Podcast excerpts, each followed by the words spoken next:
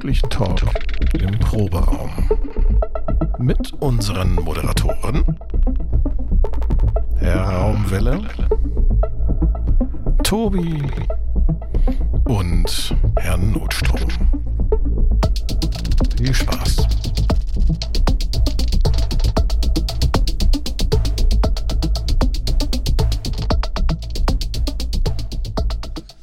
Moin, Schnitt-Tobi hier. Und das hier ist die 68. Folge des Probe-Podcasts. Eine Folge, die wir bereits vor ziemlich genau zwei Monaten aufgenommen haben. Es wäre eigentlich die letzte reguläre im 2023 geworden. Und die dann erstmal auf meiner Festplatte überwintern durfte oder musste. Die Gründe sind einfach. Gesagt habe ich den Kollegen damals nur, wir reden über Musik hören. Dann haben die nachgefragt, was meinst du damit? Und ich habe gesagt, alles und nix. Lass einfach über das Thema Musik hören reden. Lass uns drüber reden, über alles, was uns zu diesem Begriff in den Sinn kommt. Das war einiges. Herausgekommen sind zwei wunderschöne Stunden Gespräch, die, so leid mir das auch tut, nicht komplett veröffentlicht werden können. Teile davon wie der Newsblog sind inzwischen veraltet. Manches war im Nachhinein dann doch recht privat und die üblichen Tobi-Dropouts und eine halbstündige Suche nach der Brummschleife, die hätten wir sowieso rausgeschnitten. Was übrig geblieben ist davon, sind jetzt vier längere Gesprächsblöcke, die auch mit Sicherheit noch nicht alles beinhalten, was wir über das Thema Musik hören zu sagen hätten oder noch zu sagen haben werden. Aber sie sind ein Anfang und sie sind hörenswert. Ein Gespräch über Vergangenheit, Jugend und Sozialisierung, über Kinder- und Erwachsenenlieder, über Streaming, Peergroups, das Zähnebrennen und das Finden von neuer Musik. Ich wünsche vom diesmal wirklich glühenden Schnittrechner aus viel Spaß beim Hören.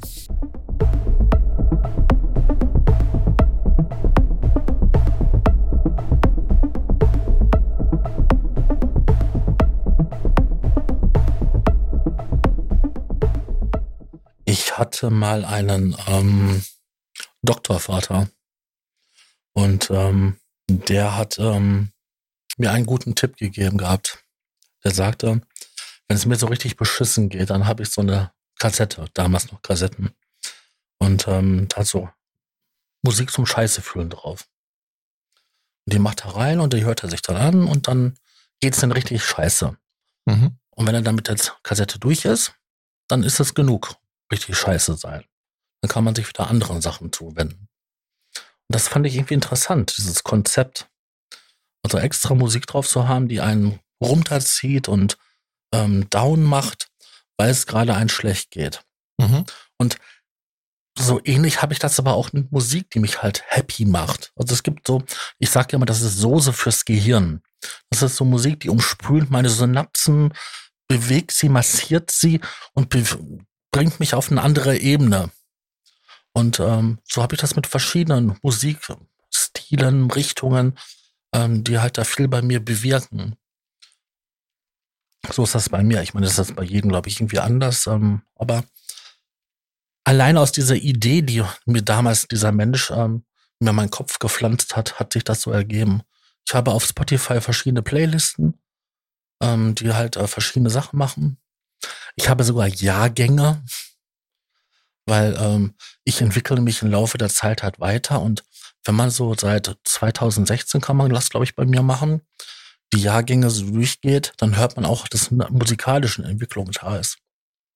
Von dem, was ich höre und was mich halt beeinflusst.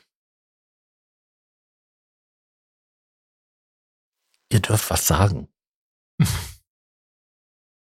Wir müssen erstmal überlegen und erstmal nachdenken. Ja. Das ist ein Thema, da kann uns jetzt einer erwischen wegen den Pausen verdreschen, aber das ist mir egal. Das braucht seine Zeit, um sich zu entfalten. Das schneiden wir auch nicht. Wir, wir können ja mal über die, über die Oberfläche fliegen von, den, von dieser Thematik. Ähm, als, als Tobi das Thema vorgestellt hatte, habe ich gedacht, so, nee, was für ein Scheiß. was kann man denn darüber erzählen? Und dann habe ich angefangen, darüber nachzudenken und habe ich festgestellt, so, oh. Eine ganze Menge. Da ist ja, da, das ist, also, äh, also ich, ich als Musiker, wie höre ich denn als Musiker jetzt äh, nach den vielen Jahren, wo ich jetzt Musik mache, wie höre ich denn jetzt eigentlich Musik? Ja, auf zwei Ebenen. Richtig. Äh, ja, auf, auf, auf, nicht nur auf zwei Ebenen, auf vielen Ebenen. und vor allem, ich habe auch festgestellt, dass mein Musikgenuss sich ganz stark verändert hat. Ja, also äh, ne, früher, ähm, wie wir alle, ne, ich bin halt äh, sozialisiert worden mit äh, äh, 60er, 70er, 80er Musik, das was halt im, äh, im norddeutschen Rundfunk lief. Das hat sozusagen meinen musikalischen Horizont abgebildet. Ja, darüber hinaus gab es wenig. Da gab es dann vielleicht noch Klaus äh, Wunderlich, Adi Zehnpfennig und Franz Lambert. Das heißt, das, was mein Vater denn gehört hat, die Heim Heimorgelmusik. ne, damit bin ich sozialisiert worden. Und irgendwann äh, kam mein Bruder an. Das weiß ich noch ganz genau. Kam er da an und hat diese, hat diese Kassette in der Hand gehabt und hat gesagt, hier, das musst du mal hören. Das ist von einem französischen Künstler. Ich dachte so, hä, französischer Künstler, äh, langweilig. Er hat das angemacht und seitdem war ich eigentlich komplett lost. Genau. Genau das. Und es waren nicht nur, es waren, echt kurz überlegt. ganz ehrlich, und es waren. Daft Punk Homework? Nein, nein, das, das, das, das genau, Jean-Michel Jarre, genau das waren die, waren die Melodien, die, die ich halt vorher äh, nicht, nie gehört hatte. Mhm. Und äh, vor allem dieses Sounddesign. Ich weiß, was du meinst. Das ist dieser schwebende Synthesizer mit diesem Flanger ja. drauf. Oder Phaser und, oder so. Und mich, mich mhm. über diese Klippe selber Musik zu machen, hat mich dann äh, final äh, die Filmmusik von Blade Runner gestoßen. Oh ja, oh ja, oh ja, ja, ja. Mhm. Das war ein das war so krass. Ja, nicht, nicht nur das, es ist auch der Basslauf in Verbindung mit, nein, den, nein. Äh, mit den Streichern. Boah, krass. Nein, Jungs, am Anfang. Ganz am Anfang, ganz am Anfang. Diese Pyramide, die du siehst, mhm. diese, diese, diese CS80-Streicher am Anfang und ganz am Anfang diese, dieses, dieses, dieser laute Donner. Ja, diese Drohne, die da da ist. Genau. Und dann dieser langgezogene CS80 äh, äh, äh, Sägezahn, mhm. der da so reinfährt und dir direkt in die Synapsen. Das ist die Stelle da, wo, wo auch dann noch das Licht an dir vorbeifliegt. Ja, genau. Und du bist und du bist sofort in dieser Welt drinne, weil das, das war so unglaublich. Das Interessante ist, ich meine, die Sarah kann, ähm, die ist ja wesentlich jünger wie ich, die kann viele Filme, die ich jetzt so feier, nicht ertragen, weil die einfach eine andere Erzählweise haben. Die sind ja viel langatmiger wie heute. Und den Film, den findest du geil. Ich weiß nicht warum, aber den Blade Runner findest du geil. Hm. Es ist, glaube ich, die Musik, es sind die Bilder, es ist dieses Cyberpunk-Design. Ja, ich kann verstehen, dass der Film einen beeindruckt hatte. Bei mir war das so gewesen, wenn ähm, Kraftwerk mit den Robotern im Radio lief und ich mit meiner Mutter damals zu Hause war. Das muss so Kindergarten, das war noch vor Grundschule. Und dann, Mama, Mama, mach lauter, da sind die Roboter. Und ich fand das so beeindruckend, diese synthetischen Klänge, die da waren. Das hat man ja sonst nirgendwo gehört. Vielleicht noch bei Popcorn, hm? Ja, ja, aber das, das war schon, das war, war noch sehr verspielt. Ne? Das ist also, ja, genau. hat gar nichts mit den, äh, mit den Sachen von Vangelis zu tun. Das ist also eher so, so ein, so ich, ich hatte immer das Gefühl bei Popcorn, das ist so ein bisschen so Anbiederung an den Mainstream. So, ja, genau. Komm, wir machen mal eine lustige Melodie. Hm? Aber dann kam Kraftwerk und das war ja schon ja, so. Das war ein Hammer. Ja. Hörte ich auch dann auch so mal irgendwann mal so Autobahn und solche Sachen, aber zu dem Zeitpunkt war halt Roboter. Autobahn war auch geil. Und ey. Ja, herrlich. Ja, dann stehst du dann da so als Bahn, Bahn, Bahn, wir verfahren als jemand, der, der so vier, fünf Jahre alt ist und feierst das. Aber guck mal, selbst diese, diese frühen Kraftwerksachen, ne, die haben in gewisser Weise auch immer noch eine Naivität. Das haben die heutigen Songs, haben diese Naivität nicht mehr. Nee, kennst du diese Aufnahmen von diesem ersten Konzert, was von Kraftwerk aufgenommen wurde, wo die Leute wirklich irritiert waren, was die da gesehen und gehört haben? Nein. die stehen da mit so stellenweise selbstgebauten Instrumenten, dann mit einer Querflöte und machen da ihre Sounds und das ist so, so synthetisch und so ähm, nicht melodisch, dass die Leute da wirklich, die wussten nicht, ist das jetzt Kunst oder kann das weg? naja, wenn ich das vergleiche mit dem, was da sonst so in der Hitparade lief bei dem Dieter Thomas Heck. Genau. Dann, äh, ja, wundert mich das nicht. Ne? Also, wenn du da so eine, solche Schmonzetten hast, äh, wie hießen sie damals? I will always love you. Oh, nee, das nein, nein, Jahr später. vor allem deutsche, deutsche Schnulzen. Äh. Schatzi, schenk mir ein Foto. Mach mir Das keinen. Knutschfleck. Was ist Mach das? mir keinen Knutschfleck. Der Das ist ja schon, das ist ja schon progressiv. Das ist ja schon ohne, das ist ja auch auf unschuldig gemacht, aber mit so einem, mit so einem kleinen, also was heißt Also mit pass auf, ich, ich hau jetzt, Ich denk nur an ich hau jetzt einen richtigen Gassenhauer raus. Komm, wir gehen zusammen aufs Klo. Ja, wir gehen zusammen aufs Klo. Oder Das kenne ich nicht. Was ist das? das lief in der Hitparade? ja, dort lief aber es- Man- Also, ich glaube, dass, dass das, was mit- das, was so aus den 70ern gekommen ist an, ich sag mal, an Schlagern und an Musik hier in Deutschland, das ist alles so ein bisschen Wegbereiter gewesen für das, was wir jetzt mit der EU erfahren. Also ich glaube schon, dass das äh, in gewisser Weise, ich will nicht sagen politisch gesteuert, aber da ist, es, es hat schon so ein, es hat schon was von, ähm, ja, Infantilisierung? Infantilisierung und es hat auch was von Vorbereitung für gewisse politische Entscheidungen, die dann später in der Zukunft getroffen worden sind. Ich meine, wenn man sich die Hitparade in Deutschland so anschaut, was da so in den 70ern, 60ern und 70ern so an, an, an Künstlern gewesen sind. Mireille Mathieu, Gitte Henning, Nana Leute. Muscuri, Leute, na, wir hatten einen Bruderstaat, in den in halt, Amerika? nein, einen deutschen Bruderstaat, in den die Malle? Regierung so ziemlich gesagt hat, Malle, kein Ort ist deutscher wie Mallorca, Leute. ähm, Nee, in der, in der ehemaligen DDR, da wird man den Leuten im Fernsehen und im Radio ja auch vorgeschrieben, ähm, was sie zu sagen und was sie zu machen haben. Ja, aber glaubst du, dass das hier anders gewesen ist? Nein, nein, nein, das war nicht anders.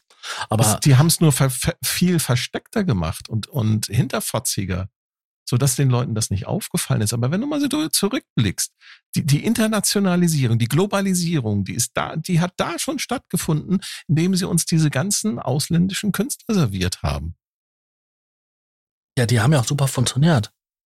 Ja. Und mittendrin Udo Jürgens dann so sozusagen als das Deutsche und Heino als das als die deutschen äh, Repräsentanten und im Schlepptau Miri Mathieu, Gitte Henning. Aber du meinst so, so schwarzbraun ist die Haselnuss, gerade so wie du. Ja, also Heino, äh, er hat ja mal selber im Interview gesagt, dass er äh, das deutsche Lied gut erhalten möchte und ähm, dass er deswegen auch diese Lieder gesungen Ist das, hat. ist, ist das erhaltenswert? Bitte? Ist das erhaltenswert? Also die Punk-Version von ha Schwarzbraun ist die Haselnuss ist schon ziemlich geil. Vor allem mit seiner Stimme, muss man schon sagen. Da geht schon der Punk ab. Hm. Nee, aber nach Kraftwerk habe ich Grace Jones entdeckt. Mhm. Mein Vater hatte eine Schallplatte gehabt und da war eine schwarze Frau drauf. Mhm. Und immer wenn dann, Papa, Papa, mach mal die schwarze Frau an. Und dann habe ich mir Grace Jones angehört. Das war ja auch eine sehr eigenwillige Art von Musik. Und Das war eine ähm, sehr, also Grace Jones macht sehr, sehr eigenwillige Musik. Das ist so, so eine Mischung aus, äh, ich, ich würde das äh, äh, sagen, das ist, das ist ein eigenes Genre. Das ist amerikanische Chanson. ja, okay, aber Slave to the Rhythm. Genau, aber Und die, mit ihrer, mit ihrer geilen, dunklen Stimme. ja, genau, ja, genau, das war's. Diese Stimme, diese Frau hat und dann halt diese Instrumentalisierung, das fand ich so beeindruckend. Und irgendwann mal habe ich mir mal einen CD-Player gekauft und die erste CD, die ich dann von meiner Tante geschenkt gekriegt habe, war von Yellow The Race. Und da war Oh, die, Yellow sind auch geil. und da war die Indian Summer Mix Version Deine drauf. Landsleute, Tobi. Die, die, was Yellow für ein Feuer, meine erste Schallplatte war von, war von Yellow. Und da war hab. der Indian Summer Mix von The Race drauf. Ey, das ist so ein genialer Mix. Da kriege ich heute, noch, wenn ich dran denke, Du Gänsehaut. kannst, du kannst vor allem, die haben über die Jahrzehnte hinweg ihren Stil beibehalten. Das finde ich so klasse. Also du kannst immer genau hören, hey, das ist eine Yellow-Produktion. Mhm. Dieter Meier und Boris Blank. Ja, Richtig, blank, blank hörst du überall raus. Das ist, und genial. Wirklich genial. es gibt an der Stelle, ich kann's, äh, ich habe es glaube ich auch schon mal empfohlen, die Reflektor-Folge, wo äh, Jan Müller von Tokotronik mit Musikern spricht. Da gibt's eine Folge mit Yellow und die ist fantastisch. Also die kann man sich gerne mal reinziehen. Sind glaube ich fast zwei Stunden. Ähm, genau. Ja, also auch der Dieter Meier, der hat, der hat Dinge zu erzählen. Das ist so, das ist so einer, der, der kann ohne Punkt und Komma labern und das hört nicht auf, witzig und interessant zu sein. Aber ich meine, der hat auch was erlebt, so in den, in all den Jahren Ja klar, natürlich. mit, mit der, dieser sockenschussigen Band da und deren komplett durch Musikclips und überhaupt. Also allein das, das fünfminütige Referat über, über fliegende Bierdosen ist fantastisch. Deswegen haben sie ja dann 50 Jahre, also 40 Jahre nicht mehr live gespielt, oder? Bis es dann kurz vor Corona doch noch durchgezogen haben. Genau, das eine der, der, der einzigen Live-Dinger, das war doch gewesen, war auch das Video hier mit ähm, ähm, I'm Diane Brill and, and Give You Yellow. Ja, die haben halt ganz, ganz früh irgendwelche Untergrundkunst Auftritte gemacht und dann haben sie nie mehr Bühne gemacht und dann haben sie irgendwann im alten Kraftwerk in Berlin gespielt. Aber 40 Ja, genau. Jahre später. Genau, und das war ein Riesending. Da haben sich die Leute Ja. ja, auch gefragt, ob das alles live gewesen sein kann. Und dann frage Mhm. ich mich, Leute, habt ihr verstanden, wie diese Musik funktioniert? Ah, ja. Ja. Sequenzer spiele Musik ab, aber egal. Dann bin ich auf Yellow so kleben geblieben und habe auch dann diese Ambient-Sachen. Auf jeder von ihrer Veröffentlichungen gibt es ja also einen Ambient-Track, wo so eine Klanglandschaft ist und quasi eine gesamte Reise erzählt wird. Und ähm, das ist immer jedes Mal ein komplett anderes Thema. Ne? Mal ist das so ähm, irgendwie Urwald, irgendwie so in, ähm, in so Indien oder ähm, Hm. Keine Ahnung wo, irgendwo im Urwald, Mhm. so im, Ja, das stimmt. ja. Ja. früher würde man sagen, hier Indochina, ja, oder, oder Taklamantar, dann hast du halt diese, so eine wüstenmäßige Stimmung. Einfach genial. Und das habe ich jedes Mal gefeiert. Natürlich auch dann halt immer diese, diese Disco-Songs, die sie da hatten. Auf jeder Platte war mindestens ein Ding, was halt tanzbar war. Ja, das hat mich dann lange Zeit lang begleitet. Und ich bin Waldorfschüler und ich bin musikalisch äh, sehr geprägt worden durch klassische Musik. Ich war im äh, Flötenorchester, ich war in einem Cello-Orchester und noch ein paar andere Sachen. Ja, und ähm, in Chor war ich auch. Ja, das, ist, das nimmst du halt so mit und dann war immer so halt bei mir der, das Bedürfnis von diesen ganzen handgemachten ähm, Musik.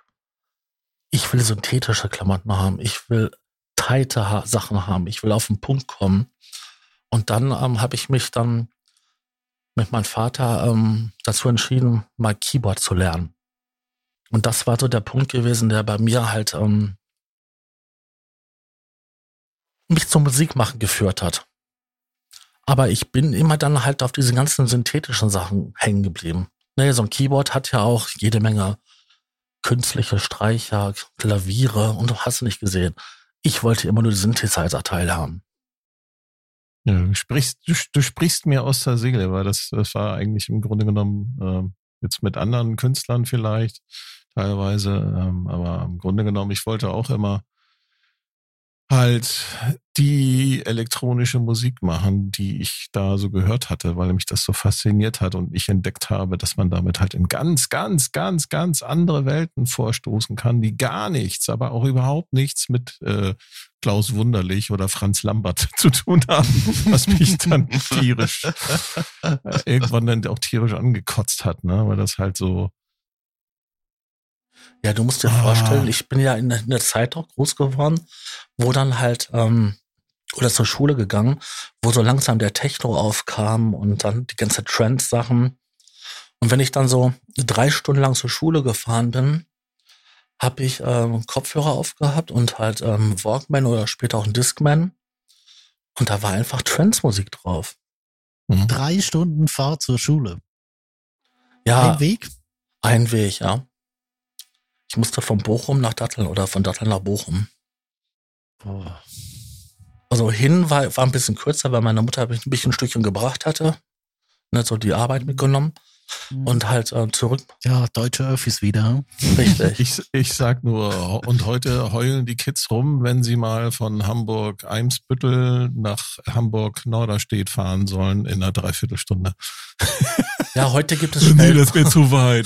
Heute gibt es Schnellbusse. Da bist du halt natürlich schneller unterwegs. Ne? Also anstatt drei Stunden, also anderthalb Stunden, aber trotzdem. Anderes Thema wir schwelgen ja gerade so in, in, in Nostalgie. Was, was ist denn so, was ist denn so aktuell in eurer Playliste? Oh. Also bei, mir, bei mir zum Beispiel ist aktuell in meiner, in meiner Apple Music Playliste fürs Auto Grace Jones. Nein, ohne Scheiß. Ich habe da Grace Jones und äh, warte, wenn ich das aufmache, äh, muss ich euch vorlesen, dass äh, äh, die Auto-Playlist wenn ich die, äh, wenn ich da reinschaue, da habe ich dann solche Kracher ähm, Java Lofa Remix. Das ist so äh, äh, Grime äh, Jungle äh, oder hier ähm, ähm, äh, Tix von Romano, ne? Äh, Berliner Hip-Hopper. Äh, oder ich habe hier Max Rabe, wer hat hier schlechte Laune? Das äh, lungert so alles so ähm, in meiner Playlist rum. Oder und hier auch hier zum Beispiel. Ganz, ganz schönes Beispiel. Ähm, Blumentopf. Rave On. Ja.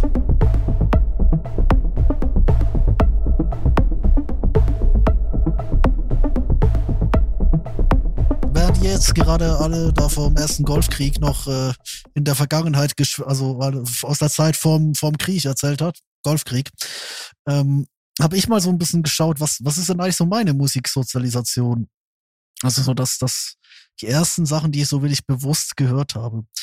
Und äh, ich, ich bin auf eine Platte gestoßen, ähm, eine, eine, ich würde mal sagen, Lokalheldplatte, nämlich das äh, Album äh, Zimmetstern Honeygarn von Andrew Bond. Äh, der war damals in den 90ern äh, Primarschullehrer, äh, Theologe nebenbei und hat äh, damals, weil er aus, aus England in die Schweiz migriert ist, äh, hat er die ganzen, die ganzen schweizerdeutschen Kinderlieder eigentlich nie gekannt und hat dann irgendwann angefangen, eigene zu schreiben und hat die halt mit seinen Schulklassen gesungen. Und daraus ist so ein Riesen, also ich will nicht sagen Imperium, es ist immer noch eine sehr, sehr lokale Angelegenheit, aber zumindest das erste Album, dieses äh, Simmetstern Honeygarn, oder ich, ich, ich selbst habe zu Hause, also bei den Eltern steht noch die Demo-Version man kannte den über so mehrere Ecken. Die Welt ist äh, sehr klein, also die Schweiz ist auch sehr klein. ähm, und da hat, wie gesagt, er hat diese Lieder geschrieben. Das waren so 24 Lieder und Gedichte, 21 Lieder, drei Gedichte auf einer CD äh, über über vom, vom Herbst über über Winter äh, zu Weihnachten. Und ich würde mal sagen, jedes Kind, das nach 1990 geboren ist in der Schweiz und irgendwo zur Schule gegangen ist, kennt zumindest, ich sag mal, zehn bis zwölf dieser Songs auswendig. Und wenn ich irgendwo an einem Bahnhofsklavier sitze und äh, eine Schulklasse daneben steht, kann ich dieses Album spielen. Also ich weiß nicht, wie es jetzt gerade aussieht, so ab 2010. Also auch, auch Andrew Bond hat ein paar weitere Lieder geschrieben. So gewisse Alben sind durchaus so kleine lokale Klassiker, aber so dieses erste Album, eben dieses C mit Stern Honeygern, was eigentlich nur ein umgedichtetes Jingle Bells ist, auf, auf eine Aufzählung von, von Weihnachtskeksen, von, von schweizerischen Weihnachtskeksen. Aber gerade diese, also so, ich würde sagen, die Hälfte der Songs des Albums, die kennt wirklich jeder, der damals Kind war, der damals äh, zur Schule ging oder selbst Kinder hatte. Also ich glaube, auf, auf dieses Album kann sich die Schweiz einigen. Und das war so das erste, was ich wirklich so bewusst gehört habe. Ich mag die Platte bis heute, höre ich immer noch gerne zwischendurch mal. Vor allem natürlich, wenn sie gerade Saison hat. Ähm, ja, das ist so, das ist so meine, meine, meine erste bewusste Kindheitserinnerung an, an Musik. Danach halt, äh, ja, sehr viel Jazz. weil das halt sehr präsent war im, im Haushalt. Und ich komme ja aus einer ganz bewusst ganz anderen Zeit. Also da, äh, im Gegensatz zu den, den 70ern, 80ern, wo sich das alles so entwickelt hat, war ja in den Nullern schon relativ viel. Ich würde jetzt nicht sagen, dass alles äh, so, so eine Mashup-Kultur wurde, wie es dann in den 2010ern wurde. Das halt wirklich keine, keine Leitplanken mehr gab, sondern da gab es schon noch so Strömungen, aber es hat natürlich, hat natürlich schon ganz andere Vibes. Also, um es mal zu sagen, als Astrakos der Dintei groß war, da war ich zehn, oder? Und ihr wart da halt, keine Ahnung, 40 oder so. 100. 40. da war ich irgendwas unter 30. Plus. Agostino, wer? Lagos der Dintei, dieses, dieses rumänische. Das ist total an mir vorbeigegangen, weil ich das so einen furchtbaren Ohrwurm finde. Ich bin froh, dass meine Kinder das äh, nicht mehr hören wollen. Aber das Ding läuft halt immer noch, ne?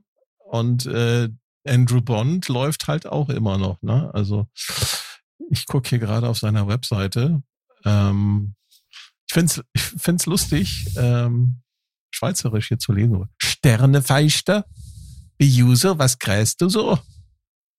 Bildebuch, Biuso, Freddy Frechfall, der Hippity Hoppas, Warte, Ja, Schlaufenlied. bin ich jetzt auch, bin ich jetzt auch komplett raus. Also ich glaube, ich habe bis ungefähr Reisefieber habe ich mitgemacht. Da war ich auch so, keine Ahnung, 10, 12.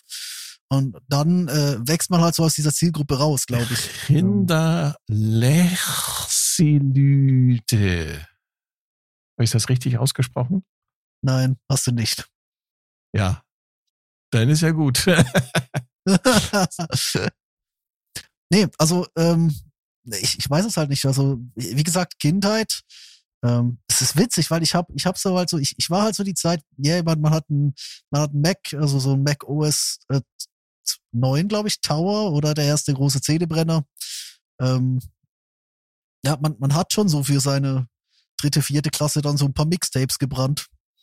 Die kamen auch immer erstaunlich gut an, obwohl sie eigentlich eher so, ich sag mal, die waren nicht das, was man seinerzeit gehört hat. Die waren eher so das, was meine Eltern durchgelassen haben von dem, was man so seinerzeit Das, gehört hat. da, äh, pass auf, das ist interessant, dass du das erzählst, weil ähm, bei Sascha und vor allem, ich bin ja noch ein paar Jahre älter, aber ähm, Mhm. als Sascha, aber ähm, bei mir gab's sowas in dieser Form nicht. Ja, es gab da vielleicht den ein oder anderen Showmaster, der nebenbei halt auch mal ein Kinderlied gesungen hat, ne? Mhm. Äh, aber so, so richtig so ähm, Bands oder auch generell so Musik für Kinder.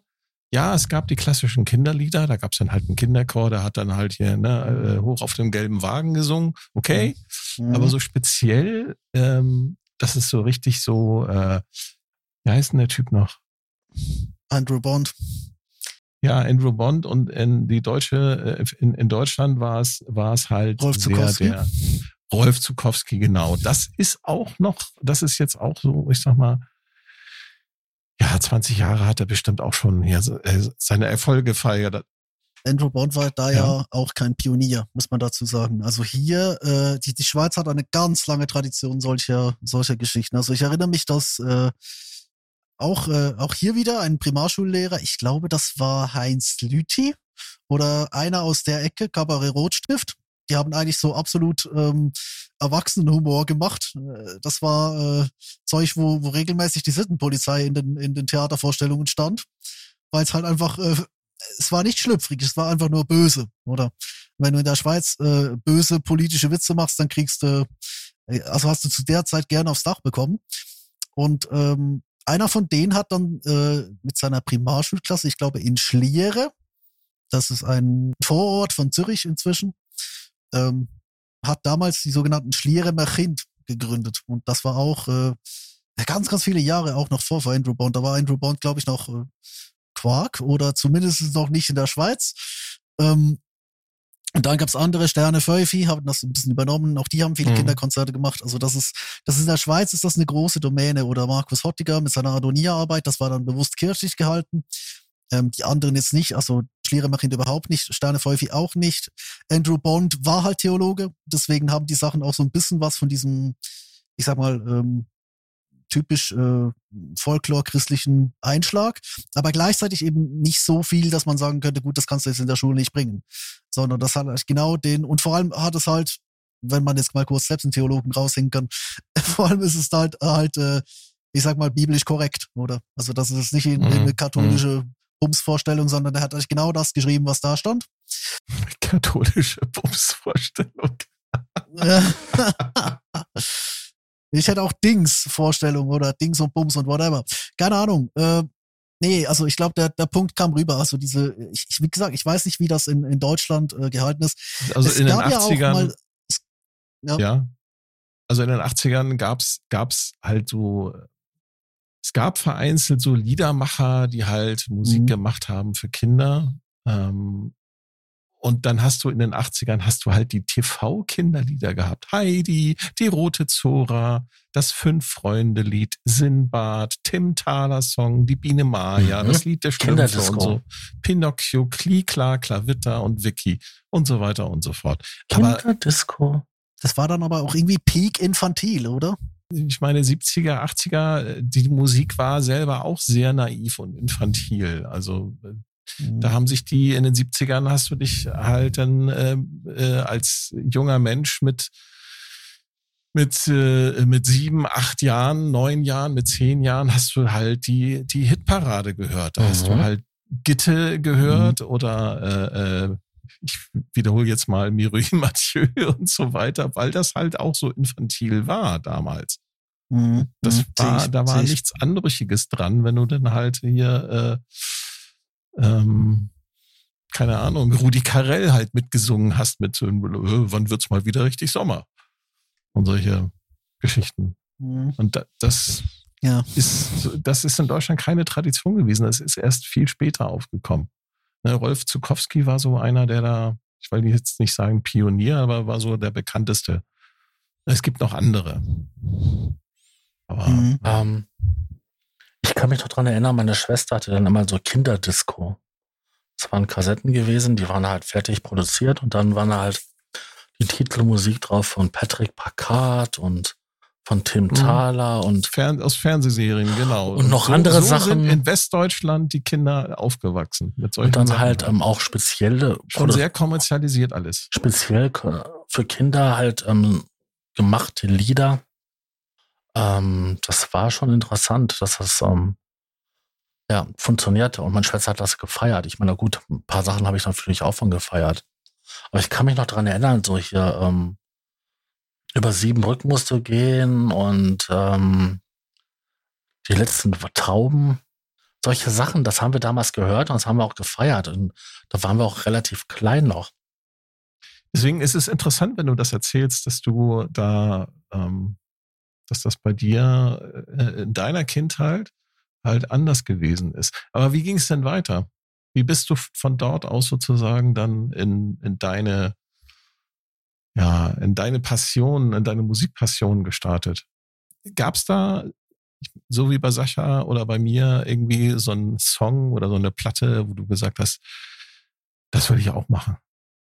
Machen nie, weil ähm, ich meine, das ist jetzt äh, ich habe es auch schon ein paar Mal erzählt, äh, diese Elektrorichtung, ähm, die hat mich nie wirklich, ich sag mal, gecatcht. Da bin ich eher reingerutscht.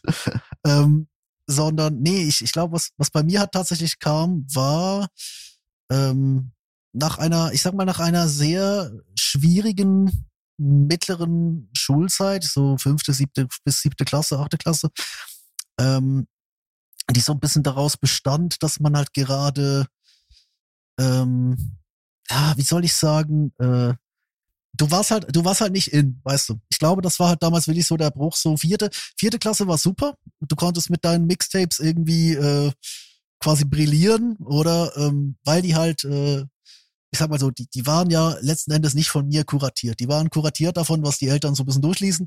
Und die ließen nicht viel durch. Also ich hatte auch, äh, bis ich zwölf war, kein Nintendo DS zu Gesicht bekommen. Und der war da schon zwei, äh, zwei Jahre raus. Also das, das kreide ich jetzt auch nicht meinen Eltern an, äh, sondern ich denke, das hat ein bisschen damit zu tun, dass die mich auch ein bisschen schützen wollten. Also vor. Aber hallo, ich bin hier der Waldorfschüler. Ich kann meinen Namen tanzen und klatschen. Ja, richtig. Nee, ich, ich hatte äh, tatsächlich eigentlich mehr oder weniger reguläre Schule. Wie gesagt, das, das, das war alles noch so ein bisschen in einem Kokon bis zu diesem einen Punkt und ich weiß es gerade nicht mehr. Verdanke ich es irgendeinem Yamaha-Prospekt oder verdanke ich es der Gratisausgabe des Gitarre- und Bass-Magazins? Aber es, es gab da ein Dream Theater-Album. Mhm. Ich glaube, das war die Systematic Chaos. Ein, John Rudis. by the way, ziemlich schlechtes, ein schlechtes Dream Theater Album, by the way. Also es ist, es ist nicht wirklich gut, aber es gab diesen einen Song, Constant Motion.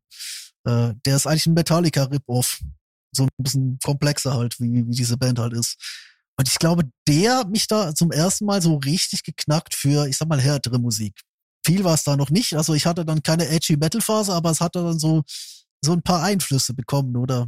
Mein Schlagzeuglehrer, der war in dieser Hinsicht sehr praktisch, weil der hatte, der hatte halt so, wie soll ich sagen, der hat's musikalisch so ein bisschen kuratiert, oder? Also der hatte gewusst, was es da halt sonst noch so gab, oder? Und ich kann jetzt auch wirklich nicht sagen, was so die Sachen waren, die so 2000, keine Ahnung, fünf bis, bis Ende acht oder so, neun, keine Ahnung, ich weiß gar nicht.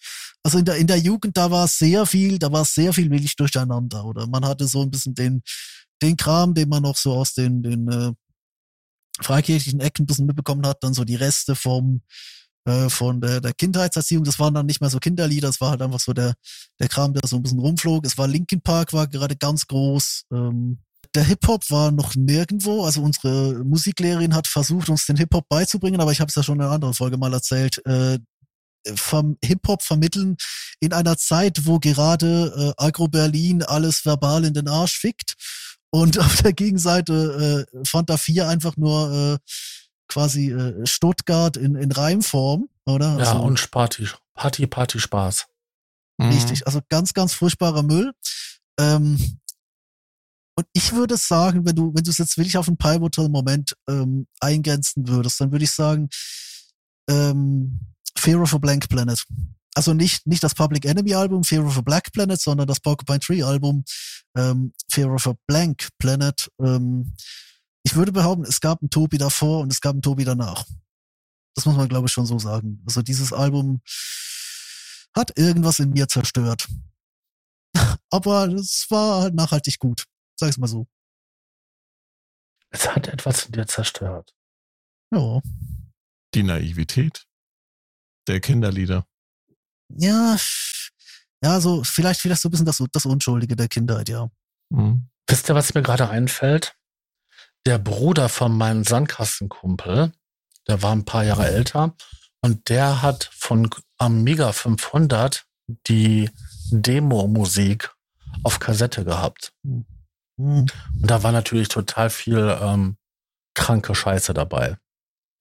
Also ziemlich viel Underground-Klamotten, immer sehr technoid, aber auch ähm, wild. Sehr, exper sehr experimentell, diese Demo-Sachen damals. Und, und, und, du erinnerst mich, du erinnerst mich gerade an was. Da gab es natürlich auch noch so Vatern, der hat ja, der unterrichtet ja an der, an der Hochschule Jazz, aber der hatte damals auch von, von, äh, von Mühlhaus und, und Peter Gorges hatte der diese Dance und Techno Basics. War mal dein ähm, Vater CD unterrichtet? Mit, mit, ja. Okay, wusste ich gar nicht. Hat er doch erzählt. Ja, aber ich habe ein Gedächtnis wie sonst was. Ich, ich wusste nicht, dass du einen Doktorvater hattest, Sascha. Da hast du wieder einen rausgehauen. So. Ja. Stimmt, den wollte ich nämlich auch Dr. noch haben. Sascha, Dr. Raumwelle. Ja, aber das, ich, ich gehe damit nie hausieren, Leute. Das ist auch. Hat, hat, hat, warum hat der Doktorvater die neben der Kassette auch noch abgeraten den, äh, vom Doktorieren? Oder was? Nein. Also, also also hast du promoviert oder hast du nicht promoviert? Ich habe promoviert, ja. Mit einem Renat? Ja, ich habe einen Renat, ja. Geil. In was? in, in Künast. Okay, da gehen um drei Ecken. In Mathematik. Renat. Nein. Oh. Wirklich? Ja, ich habe ich hab, ich hab einen Doktortitel in Mathematik. Deswegen, ich kann programmieren und so weiter. Hallo Leute. Ich bin das Paradebeispiel eines Nerds. Aber das Brummen wegkriegen, das hat eine halbe Stunde gedauert. das ist auch irgendwie, naja, das ist technisch, das ist was anderes. So, Herr Doktor. ihr, wir schweifen schon wieder ab, aber ich find's cool. Hätte ich jetzt, Ja. äh, habe ich jetzt nicht erwartet, Sascha, also wirklich. Ja. Ähm,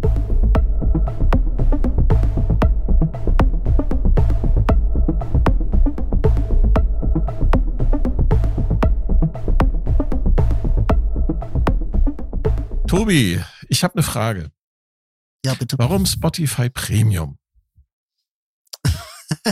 Das hast du noch nicht Äh, erzählt. Tatsächlich eigentlich, weil ich äh, alle Playlists, die ich auf Apple Music äh, anlege, äh, die kopiere ich auf Spotify, damit ich sie rumschicken kann. Ähm, und auf Reisen Mhm. braucht man Premium, weil man sonst nichts editieren kann auf dem Handy. Richtig. Deswegen Spotify Premium. Und weil der Spotify-Algorithmus tatsächlich ein bisschen besser war. Also, ähm, ich meine, äh, man muss das ja auch mal festhalten. Ihr kommt noch extrem stark aus einer Zeit eigentlich, wo die, die Musik so ein bisschen die, die, die Mund-zu-Mund-Propaganda hatte. Und ich war halt wirklich gerade am Punkt da, wo das Internet groß wurde. Also ich glaube, Mhm. ich hatte, Ja, das weil ist, glaube nach- ich, der Unterschied. Und Nach- vor allen Dingen der nach- Unterschied ist, du hast den Wechsel noch so gerade mitgekriegt gehabt, aber ich komme aus einer Zeit, da war Musik physikalisch. Eine Kassette, Mhm. eine CD, eine Schallplatte. Ja. No, Keine genau, Heimorgel. also, Also wie gesagt, ich glaube, von der, von der gebrannten CD war es bis zu MP3 will ich nicht mehr weit. Ich glaube, 2.8 hatten wir, also 2.5 hatten wir den ersten iPod in der Familie. 2.8 oder 2.9 hatte ich dann den eigenen. Und äh, ich bin da auch nicht tatsächlich nie wirklich weg. Also ein iPod war immer dabei. Äh, ein Nano, zuerst fünfte Generation, dann glaube ich vierte oder fünfte oder zuerst vierte, dann fünfte. Ähm, dann, glaube ich, mal siebte und dann kam halt irgendwann das iPhone und das Streaming. Ich habe aber auch noch relativ lange ähm, auf iTunes gekauft und die hatten damals schon, also ich da, ich, was ist, das war auch die Zeit der Foren, also jetzt nicht solche, solche, ähm, solche Abstellhalten voller verkommener Gestalten wie, wie Sequencer.de, sondern halt noch so, so richtige Foren, weißt du, die alte Lautbar und ähm, das äh, alte Dream Theater Forum, da kommt, kommt so ein bisschen meine, meine Progressive Rock Sozialisation her. Meine Hip Hop Sozialisation kommt dann aus den ganzen äh, Online Battles, äh, YouTube, äh, Julians Blog zuerst dann das VBT sehr schnell. Ähm, man erkennt dann doch auch schon die, die Qualität. Und Deadmaus war da noch irgendwo. Ich glaube, Deadmaus war so ein bisschen für mich der, der, der, der Schlüsselpunkt zum, zum Elektro. Dead ähm, macht Elektro. Ja, es ist EDM, aber es ist halt kluger, es ist halt kluger EDM. wisst ihr, was ich komplett ausgelassen habe? Mhm. Na, So Sachen so wie Arranger, ähm, wie hießen sie dann noch, noch? Die das anderen. Soft-Porno-Musik. Äh, nein, die kennst du doch. Ähm, dann hier die mit ihren West End Boys und West End Girls. Ah, ja, das ist diese Pop, die Popmusik. Ja, diese. Britpop, Britpop, Ja, Klamotte aber das da. haben, das haben wir ja, das, also, ja. Ja, ich wollte nur sagen, also. Wenn ich das früher so auf der Kirmes gehört habe, das fand ich schon ziemlich geil. Und dann lief ja auch schon The Patcher Boys und so. Mhm. Ähm, Also was ich phänomenal finde, ist, dass ja, es gibt so Musikstücke oder es gibt so Musik, ich ich- oder einfach, es gibt einfach Künstler, die sind äh, zeitlos fast schon. Ne? Also die, Mhm. im Radio wird heute immer noch Michael Jackson gespielt. Oder gerade diese Ja, aber 80er Sachen werden gerade interessant- wieder rauf und runter gedudelt. das Interessante bei Michael Jackson ist, der hat für eine Platte ungefähr 100 Songs aufgenommen, wovon 10 Stück auf der Platte kamen. Es gibt so Ja, viel Material von ihm. So mache ich das auch immer. Ja, aber der Mann hat so viel Material hinterlassen, dass man die nächsten 10, 20 Jahre jedes Jahr zwei, drei Platten veröffentlichen könnte. Ja, aber ist ganz ehrlich, ähm, also ich habe, glaube ich, in meinem Leben zwei Michael Jackson Alben gekauft. Ähm, da ist nicht jeder, nicht jeder Song ist ein Hit, muss man schon sagen. Das Aber- ist ja ähnlich wie bei Prince. Ne, Prince ist ja auch so ein Phänomen, der hat ja auch un unglaublich viel Output gehabt und da, der hat wirklich gute Sachen gemacht, aber da war auch zwischendurch so Sachen, wo ich denke so, hm, okay, muss ich mir nicht geben. Mhm. Prinz, ja. Der Musiker davor mal Prinz. Ja, das ist ja so, das ist ja so auch so ein bisschen so, ich sag mal, Konkurrenzkampf oder ja doch, war schon ein Konkurrenzkampf zwischen den beiden, Michael Jackson. Ja, aber der Michael, Michael Jackson war für mich so extrem so diese Popfigur, ne? Und Prinz war für mich immer so ein bisschen mehr so Funk, weil das war viel grooviger. Also Ja. schwarzgroviger Ja, als ja. ähm, Auf jeden Fall. Prince ist, ist extrem äh, funky gewesen. Ich mag den tatsächlich, also, ähm, einige von seinen Sachen lieber als die von Michael Jackson. Weil Michael Jackson ist mit zu viel hoher Gesang und äh, äh. Ramona. Das ist cool.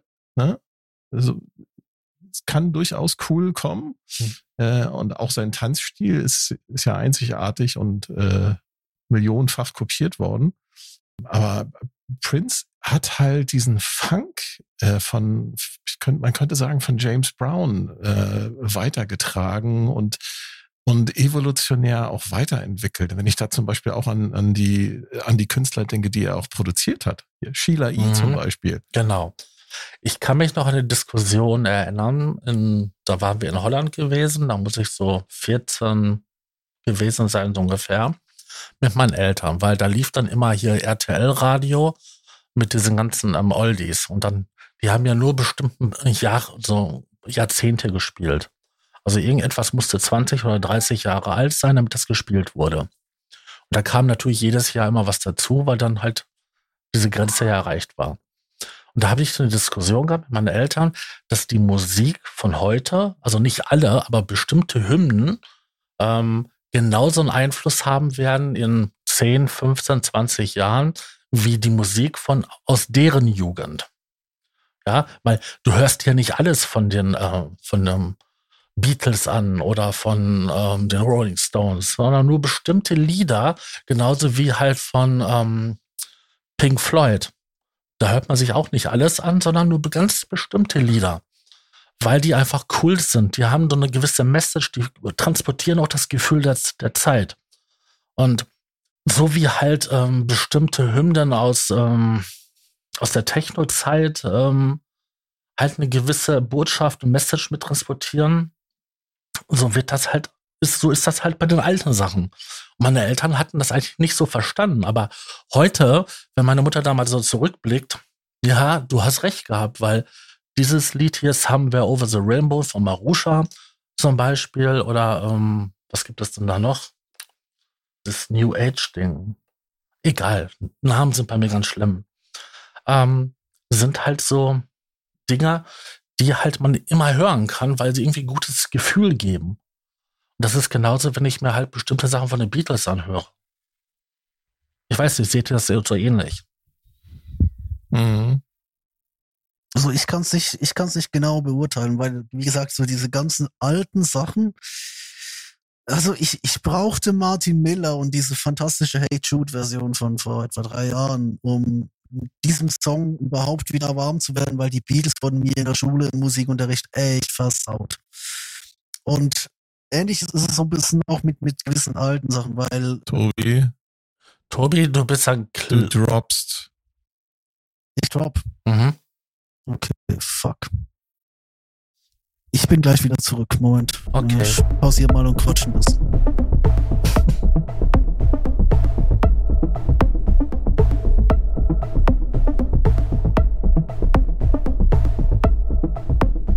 eine Website. Neben vielen Millionen, Milliarden von anderen Webseiten. Da könnt ihr euch kostenlos, nein, keine Pornos, sondern ähm, das Internet Archive bietet 300.000 Schallplatten als Download an. Da hat die Mu- Musikindustrie auch schon echt übel geklagt. Ne? Und zwar aus den Jahren 1960, äh, aus den Jahren 1900 Mhm. bis 1960. Da sind dann so Aufnahmen von Musikern dabei wie Bing Crosby, Elvis Presley, Judy Garland, Duke Ellington, The Andrews Sisters, Louis Armstrong. Alle Songs sind äh, von Platte in den Computer digital aufgenommen worden. Viele davon habe ich gesehen, sind mit Isotop äh, RX7 bearbeitet worden. Und man hat aber auf jeden Fall da auch ganz viel Vinylknistern. Also wenn die Plattenindustrie sich aufregt, ich finde, die sollten da erstmal reinhören und werden sie feststellen, dass viele Aufnahmen also wirklich äh, ja sehr laut knistern und eigentlich nicht mehr so schön anzuhören sind. Ne? Aber wenn man da so ein, mal ein bisschen durch das Archiv ähm, durchseppt und da mal so ein paar alte Schätzchen sich anhört, also das, worüber wir gerade gesprochen haben, so dass es Musik gibt, die zeitlos ist, da findet man auch ganz viele Musik, die eben nicht zeitlos ist, und, sondern halt wirklich nur in die Zeit passt, in der sie erschienen sind. Das merkt man da ganz, ganz, ganz, ganz deutlich. Genau. Ja, ich meine, solche Sachen wie äh, die klassische Musik, die findest du dort auch. Die ist auf jeden Fall auch heutzutage, finde ich, noch gut hörbar. Also Beethoven, Mozart, ähm, Rachmani. Rachmaninov, wie sie auch neuere. Heißen. Auch neuere Musik. Ähm, aber von, bei vielen Sachen muss man wirklich sagen, so, boah, jetzt bin ich froh, dass das nicht mehr im Radio gespielt wird. Das ist wirklich, ne, Horst Wessel-Lied zum Beispiel. Ja, das ist okay, das ist ein Extrembeispiel, aber. Aber so, so manche Sachen halt hier, die, ähm, so Surfermusik. Ja, zum Beispiel. Es, es gibt tatsächlich eine Fangemeinde dafür, ne? Ich weiß. Und die Leute laufen auch entsprechend gekleidet rum, ne? Mhm. So, haben wir den Herrn Tobi dann wieder? Jupp. Worum ging's gerade? Ähm, ich habe erzählt über das Internet-Archive äh, auf dem man 300.000 Schallplatten aus den Jahren 1900 bis 1960 digitalisiert jetzt runterladen kann. Das sind etliche Petabytes an Daten. Ähm, und die Aufnahmen sind dann teilweise zwar digital bearbeitet worden, aber teilweise immer noch so verknistert, dass das, ähm, ja, es ist so als sich mal anhören, ist das eigentlich ganz nett. Aber ich würde mal da, ja, muss man halt mal schauen. Ne? Sehe ich, sehe ich. Ähm, du hattest erzählt über, wir hatten über Musik gesprochen, die äh, in die entsprechende Zeit passt. Und über zeitlose hm. Musik. Ah, jetzt habe ich den Faden verloren.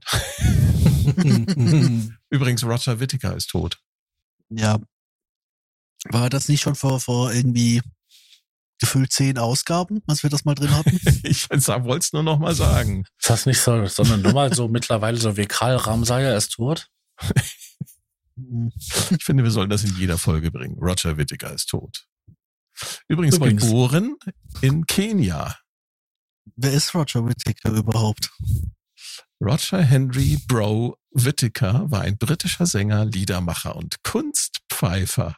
Er war unter anderem im Vereinigten Königreich, in den Vereinigten Staaten, in Kanada, Südafrika, Deutschland und Österreich erfolgreich.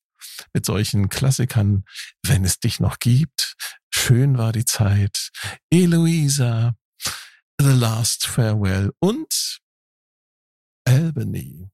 Zum Weinen ist immer noch Zeit. Kennst du nicht? Nein das ist eine, es ist eine ganz andere Generation. Also äh, ich, ich kenne schon das, was, was heute in ist, ja nur schon so gefühlt halb.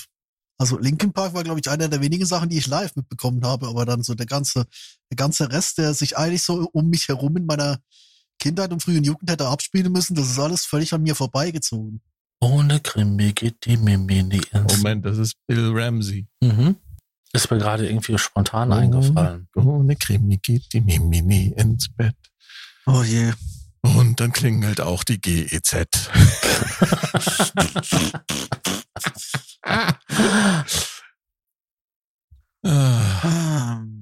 nee, hm. ich habe äh, vorhin ja schon gesagt gehabt, es gab doch diesen wunderbaren Herzlichen Glückwunsch, Sie haben Spotify so und so viel gehört. Und ich habe jetzt bei euch in Slack mal zwei Fotos gepackt. Mhm, Spotify Wrapped. Soll ich ja. meinen auch noch reinschmeißen? Ähm, ich habe 28.000 Minuten letztes Jahr, also dieses Jahr gehört. Aber nur Melodic Techno. Und hauptsächlich in Insomnia.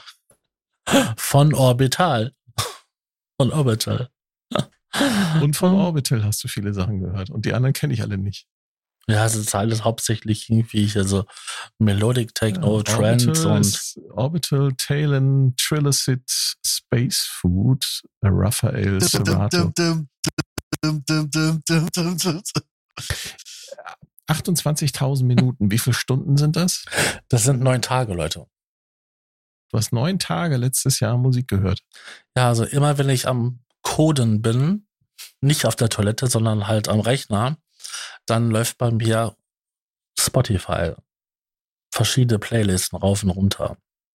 Also, ähm, wenn ich in meine Apple Music Playlist schaue, da gibt, der macht ja auch eine automatische Auswertung. Ich muss dazu äh, sagen, dass die äh, Playlist, die ich hier habe, äh, die Playlisten, ich habe hier Dutzende, die sind ähm, teilweise auch für meine Kinder.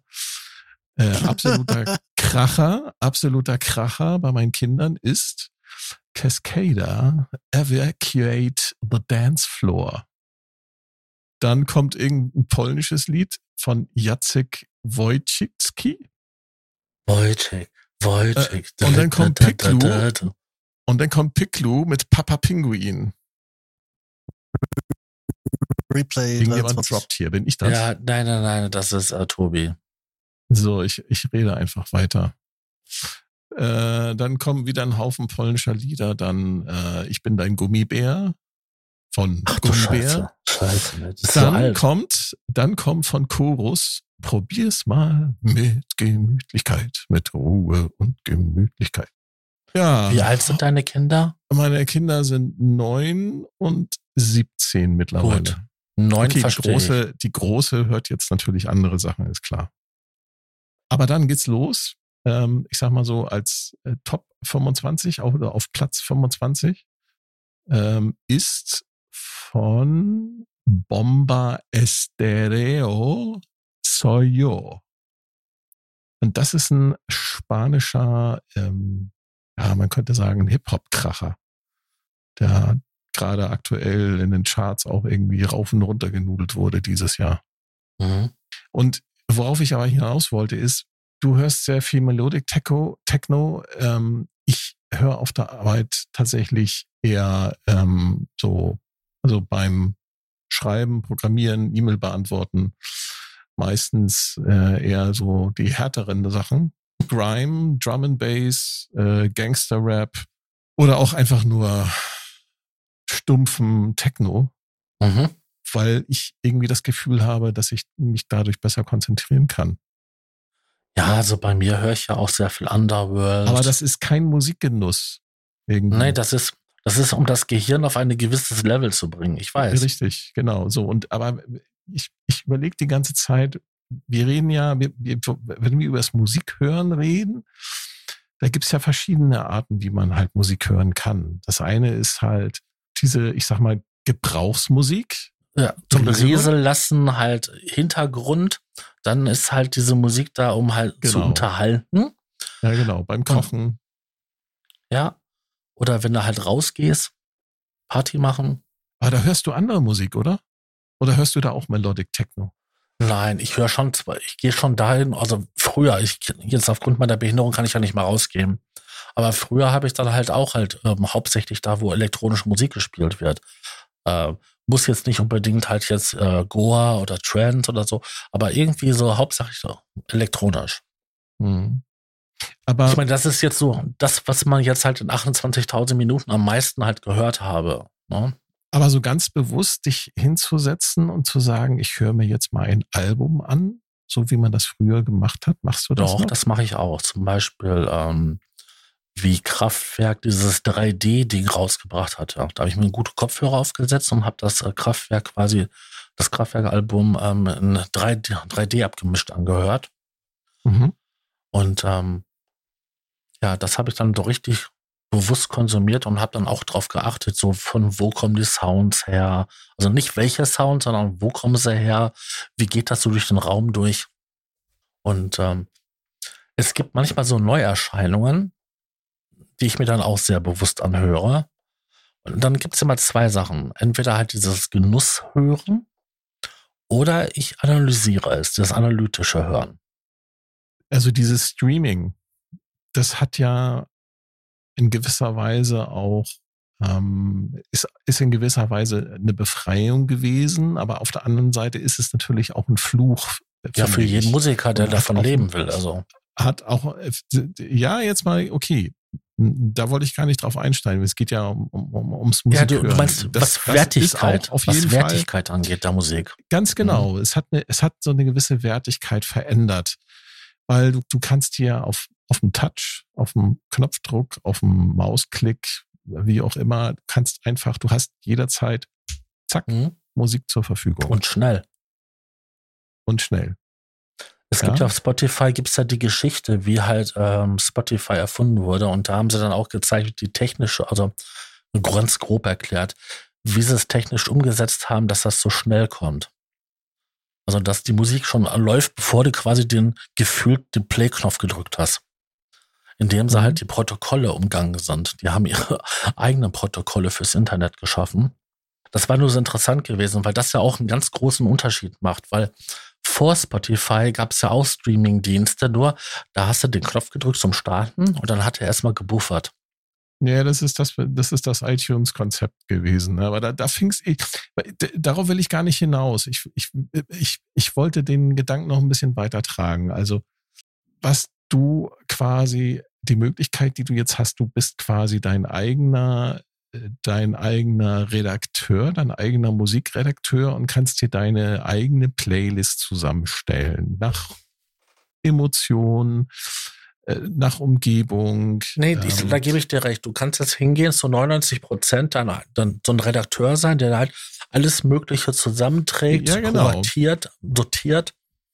Und Das machen viele Leute Mhm. ja auch. Ne? Also wenn ich, äh, ich habe mir so ein paar Interviews und, und so ein paar, paar, wenn ich mir so ein paar Dokumentationen über bestimmte Musikrichtungen, ich habe zum Beispiel jetzt über äh, über die Jungle-Szene in, in, in Großbritannien habe ich jetzt äh, vor kurzem eine Doku gesehen auf YouTube und da hat halt einer aus seiner persönlichen Brille so erzählt, wie er halt diese ganze Jungle-Szene und diese Dubstep-Szene, äh, die da hoch groß geworden ist, Anfang der Nullerjahre, wie er das so erlebt hat und wie er da so quasi sich mit beschäftigt hat und so weiter. Und ja, das machen Leute, die, die kuratieren wirklich ähm, ihre Tracks und die genießen das wahrscheinlich auch, aber es ist nicht mehr, also für mich persönlich ist es nicht mehr wie früher, wo du dann aufgeregt in den Laden gegangen bist, ja, weil du hier die neue Scheibe von Madonna in der Hand hattest äh, oder die CD von Madonna. Äh, und das erste Mal dann, ähm, keine Ahnung, Ray of Light zum Beispiel Mhm. gehört hast. Ist das Ja, zwangsläufig was das ist Schlechtes? nicht mehr dasselbe. Ist das zwangsläufig was Schlechtes? Nee, es hat sich, es hat sich, ich, für, für mich persönlich, das ist jetzt meine persönliche Erfahrung, ich finde, dass sich dadurch dieses, dieses Zeit nehmen, sich hinsetzen, eine CD einlegen und wirklich bewusst Musik zu hören und zu genießen, das ist nicht mehr gegeben, weil es halt jederzeit wie in so einem Fastfood-Restaurant verfügbar ist. Mhm. Es ist ein Konsumgut. Es ist jetzt ein anderer Prozess erforderlich, um wieder dahin zu kommen, zu sagen, ich habe jetzt hier eine, eine, ein Album oder eine EP oder eine, einfach nur auch eine, eine Spotify-Playlist von jemandem, der sie mir gegeben hat und ich setze mich jetzt hin und höre mir das an. pass auf, ähm, ich komme noch aus einer Zeit, wo man halt physikalisch diese Musik weitergegeben hat. Dafür musste man die ja sich irgendwie besorgen. Ähm, entweder hast du eine Auf USB-Stick. nee, ne. das, das war danach. Also ich rede jetzt von der Zeit, wo du halt entweder Ja, Kassette weiß, kopiert hast. Du die Schallplatte ja, aufgenommen hast Du musst es warten, Oder- bis das Zeug im Radio kommt. oder im Da Radio schauen- lief. Ja, da musst du schauen, dass das Gelaber Richtig, nicht das hab drin ich ist. gemacht. Genau, Ja. da musst du. Genau, das Ja. habe ich gemacht. Ich habe immer vom Radio. Genau, und da meinte dann irgendwann mal einer zu mir, sag mal, wie machst du das eigentlich, dass, dass da keiner reinlabert? Und da hab ich gesagt, du, äh, wir kriegen jeden Monat zwei äh, Sampler-CDs zugeschickt, wo halt Neuveröffentlichungen drauf sind. Und da habe ich dann damals meine ersten Mixtapes gemacht, die einfach sauber waren, weil da keiner reingelabert hat.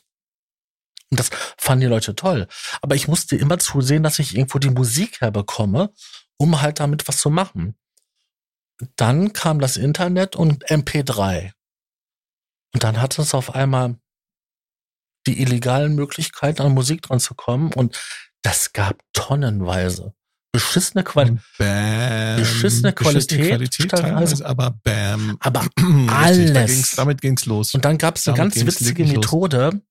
Der Videosender äh, GigaTV hat in seinen Videotext MP3s übertragen. Da Ja. brauchtest du einfach nur eine TV-Karte im Rechner und konntest Mhm. damit ein Programm, die Die MP3-Dateien haben stundenlang, äh, da äh, mit die haben nicht, die haben nicht stundenlang gesendet, die haben, glaube ich, nur fünf Stunden Programm gemacht am Tag. Und in den fünf Stunden hast du dir dann die Dinger gezogen. Genau. Aber du hast das angeguckt, weil das ja Gaming-Content war und Internetkultur und sowas. Und das war eine richtig geile, geile Sache. Aber in dem Zeitraum hast du richtig coole Musik in einer vernünftigen Qualität bekommen. Ja. Und so habe ich dann auch eine riesen Sammlung an MP3s aufgebaut. Ja, dann kam die Sache mit, dass die Brenner immer bezahlbarer wurden. Aber Mhm. wie alt war ich da schon? Ho, ho, ho, ho. Da war ich schon so in meinen Zwanzigern. Mhm. Und ähm, ich kenne das gar nicht so, dass man auf dem Schulhof das gehandelt hat. Das war später gewesen an, an solchen Orten wie halt ein Campus oder so. Dass ja, man da, jetzt werden halt Playlists, jetzt werden Playlisten äh, halt per, per TikTok, äh, Ja, per TikTok oder, per halt per, per, Instagram per, oder per Messenger und so weiter. WhatsApp, ja genau. Deswegen würde ich es auch nicht so negativ sehen, weil du hast das inzwischen will ich sehen. Also wenn, wenn ich jetzt heute jemandem sage, ähm, hör dir das mal an, dann ist das nicht eine Sache von äh, such einen Laden auf, die die Ja, CD richtig. noch haben muss.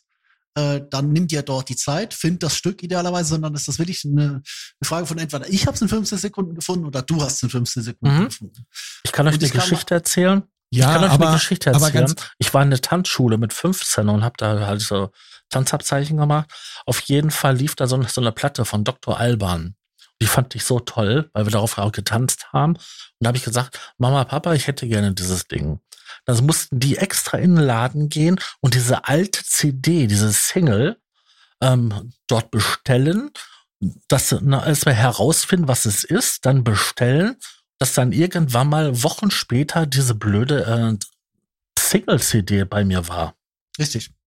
Und heute gehst du einfach hin, Spotify, patsch, und hast es. ich vermisse die Zeit. Äh, ich kann mich noch erinnern, jeden Sonntag, glaube 18 Uhr, internationale Hitparade mit Wolf-Dieter Stubel, NDR 2. Das hast du schon mal gesagt, ja. Das habe ich schon mal erzählt. Was ich nicht erzählt habe, ist, dass er dort Remixe gespielt hat. Und er hat auch unbekannte Sachen gespielt. Er hat zum Beispiel ähm, genau dieses äh, Sheila E. Love Bizarre hat er dort in einer Maxi-Version gespielt. Zwölf Minuten lang.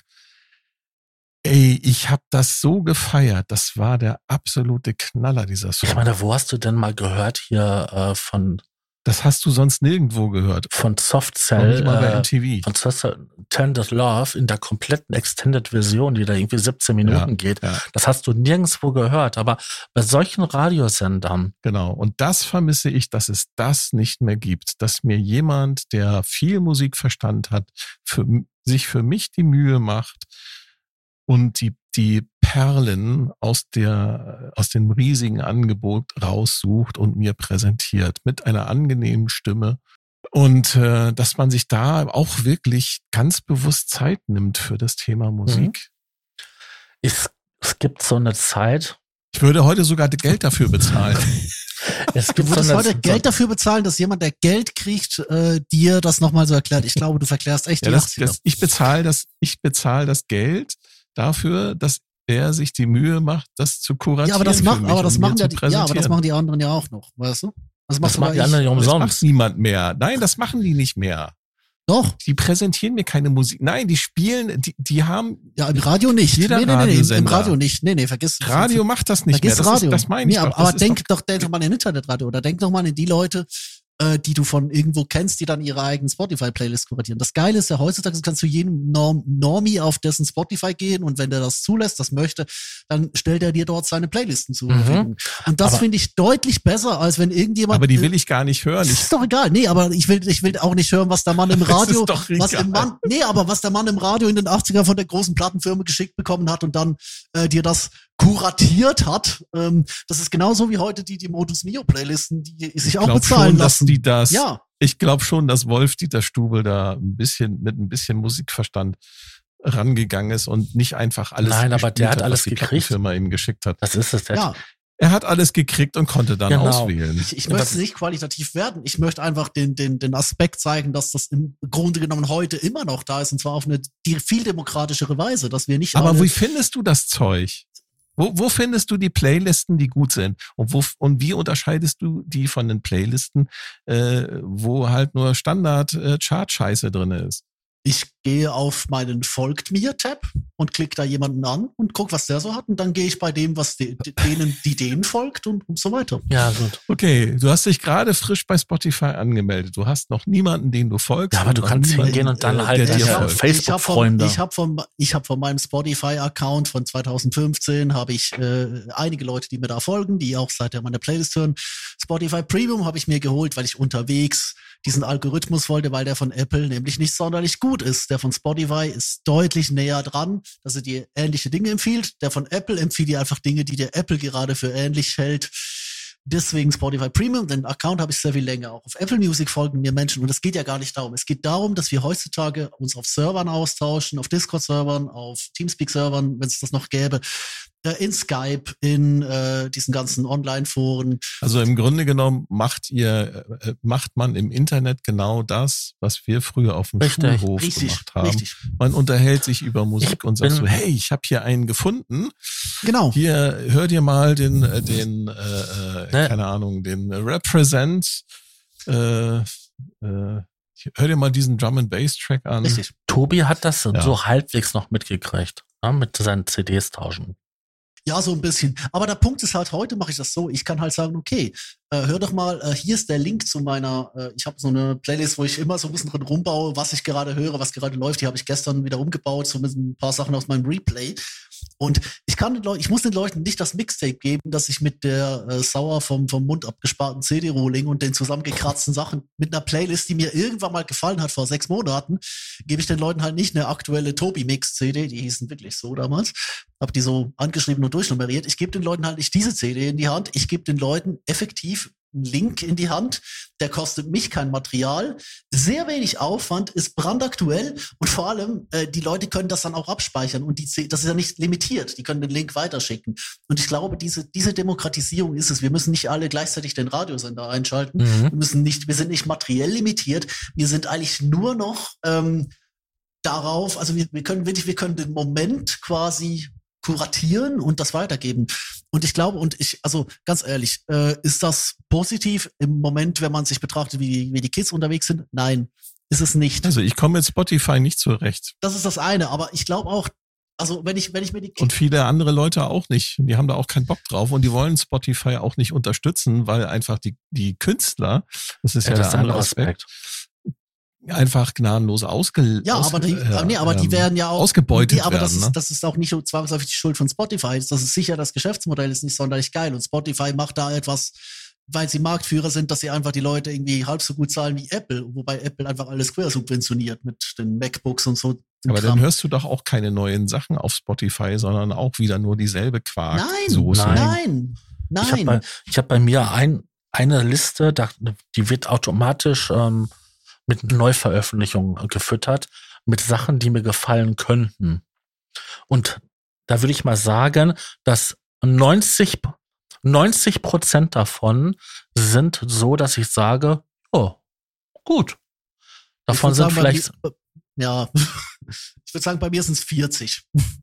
Ja, wo ich richtig sagen würde, dass es geil ist, wir sind vielleicht 40. Mhm. Aber so, dass man es im Hintergrund laufen lassen kann, das ist auf jeden Fall so 90 Prozent. Ich glaube, ich glaube, man darf sich da nicht auf, zu sehr auf den einen Algorithmus verlassen. Ich merke das jetzt, das wollte ich vorhin sagen, ich merke das bei unseren Kids, äh, mit denen ich ja beruflich zu tun habe.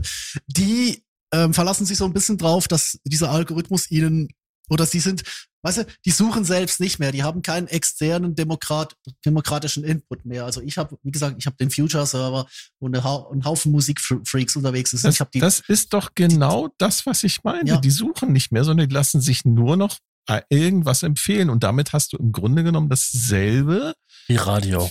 Wie Radio. Nur dass dahinter jetzt ein maschineller Algorithmus besteht, der auf Basis von Machine Learning Daten, die ja aus deinem Nutzerverhalten sich rausgesaugt hat. Richtig. Ja, das ist quasi aber, wie so eine endlose Feedback-Maschine. Aber das da kannst abläuft. du doch, das kannst du doch der Plattform nicht ab, äh, nicht ankreiden, wenn du dich nur darauf Nein, verlässt. das kreide ich nicht der Plattform an, aber es geht mir ums Prinzip. Es geht mir ums Prinzip darum, dass der menschliche Faktor da fehlt bei der Ich hatte ja die Dokumentation gesehen gehabt, wie Spotify entstanden ist.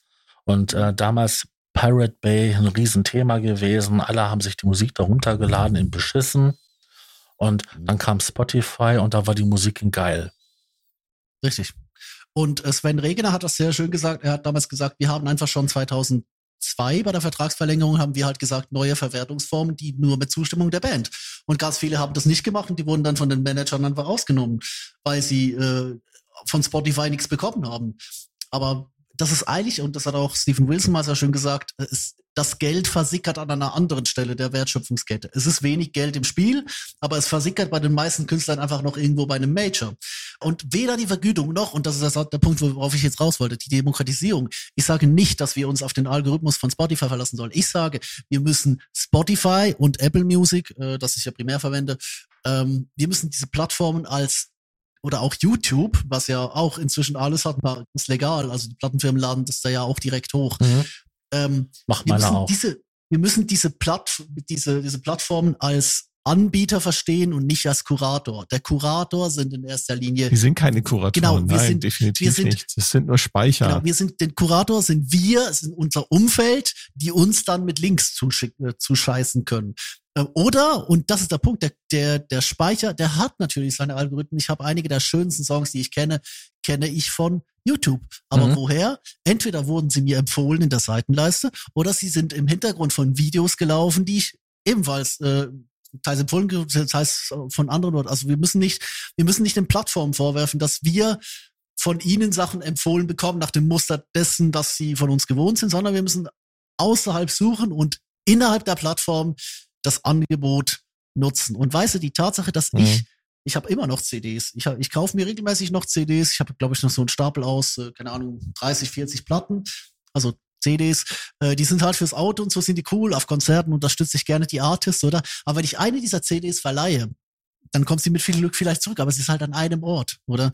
Aber wenn ich äh, quasi einen Link raussende oder auch nur schon den, den Zugang zu meiner Now Playing Playliste oder dann sende ich, keine Ahnung, was hier jetzt gerade am Anfang steht, hier Trees Grow High von, von Telemann, ähm, bester Song des Jahres, by the way, dann sende ich ja den, also ich, ich biete den quasi, ich habe es mal omnidirektionale Kommunikation genannt, also äh, kommt aus der Mechanik, die Räder, die in alle Richtungen fahren können, oder ähm, also Trackball-mäßig, oder also ich werfe quasi eine, einen, einen Song in den Raum. Es ist nicht mehr bidirektional, ich gebe den Leuten nicht mehr die CD, sondern ich gebe den Leuten eine Information und sie können sich diese dann, dann aus, aus der Plattform zusammenholen. Und ich mhm. glaube, das ist, mhm.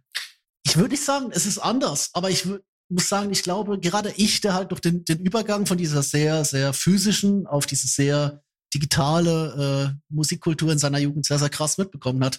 Ich bin kein physischer Hörer mehr, weil für uns als Kind war der CD-Player immer tabu. Wir durften Kassette, aber das, der CD-Player war ein Regal weiter oben, das durften wir nicht.